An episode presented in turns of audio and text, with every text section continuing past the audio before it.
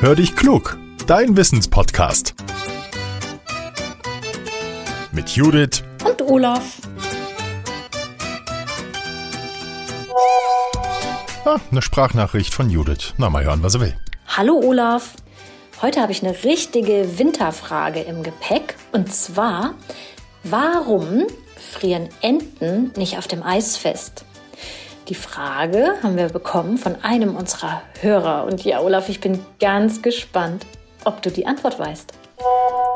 Hallo, liebe Judith. Du, ich sag's dir, wie es ist. Eis und Schnee mag ich jetzt gar nicht so sehr. Ich bin mehr ein Kind des Frühlings.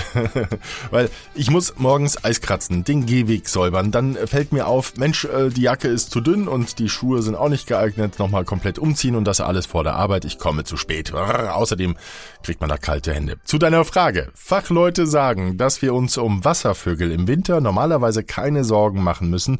Ihr Körper ist nämlich an solch niedrige Temperaturen Temperaturen angepasst. Die Tiere frieren auf dem Eis nicht fest, obwohl sie barfuß unterwegs sind. Die Enten, die haben ein sogenanntes Wundernetz im Körper. In ihren Beinen sind sehr feine Blutgefäße, die ganz dicht beieinander liegen.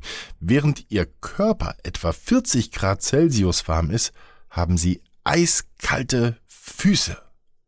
Und genau das ist ihr Geheimnis. Weil die Füße kalt sind, schmelzen sie das Eis nicht. Es entsteht also kein Wasserfilm, der wiederum frieren könnte und deshalb frieren die Vögel nicht fest. Im Entenkörper fließt das Blut durch Arterien vom warmen Körper Richtung Füße und dabei kommt es sehr nah an Venen vorbei, die abgekühltes Blut aus den Füßen wieder zum Körper zurücktransportieren. Im Wundernetz der Beine erwärmt das warme Blut das kalte und das kalte Blut kühlt das warme Blut ab. Die Ente kühlt dadurch weder aus, noch friert sie fest, wenn sie am Teich steht oder dort herumwatschelt. Die Füße sind gut durchblutet, allerdings mit kaltem Blut, ein enormer Vorteil für die Enten, sie haben damit so eine Art Frostschutzsystem an Bord. Die Naturschützer sagen, dass wir Enten und andere Wassertiere trotzdem im Blick behalten dürfen, denn ist ein Tier krank oder verletzt, dann kann es durchaus doch mal sein, dass es festfriert und Hilfe braucht. Und dann können wir Menschen ihnen helfen.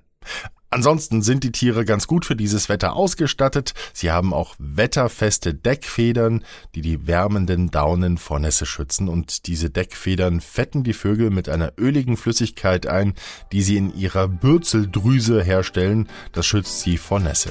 Judith, Enten haben es damit ganz gut draußen. Ich habe ja zum Glück meine Mütze, meinen Schal, meine Handschuhe und feste Schuhe, wenn ich jetzt nur wüsste, wo die wieder sind. jetzt bin ich gespannt, welche Frage wir nächste Woche in unserem Podcast haben werden. Habt ihr eine für uns? Dann immer her damit. Nehmt sie mit eurem Smartphone auf und schickt sie an hallo at podcast-factory.de. Und ihr könnt auch gerne, das geht noch einfacher, unsere Speakpipe nutzen. Den Link dazu findet ihr in den Show Notes. Teilt unseren Podcast gerne auch.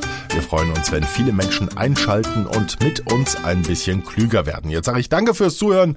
Tschüss und bis nächste Woche. Euer Olaf.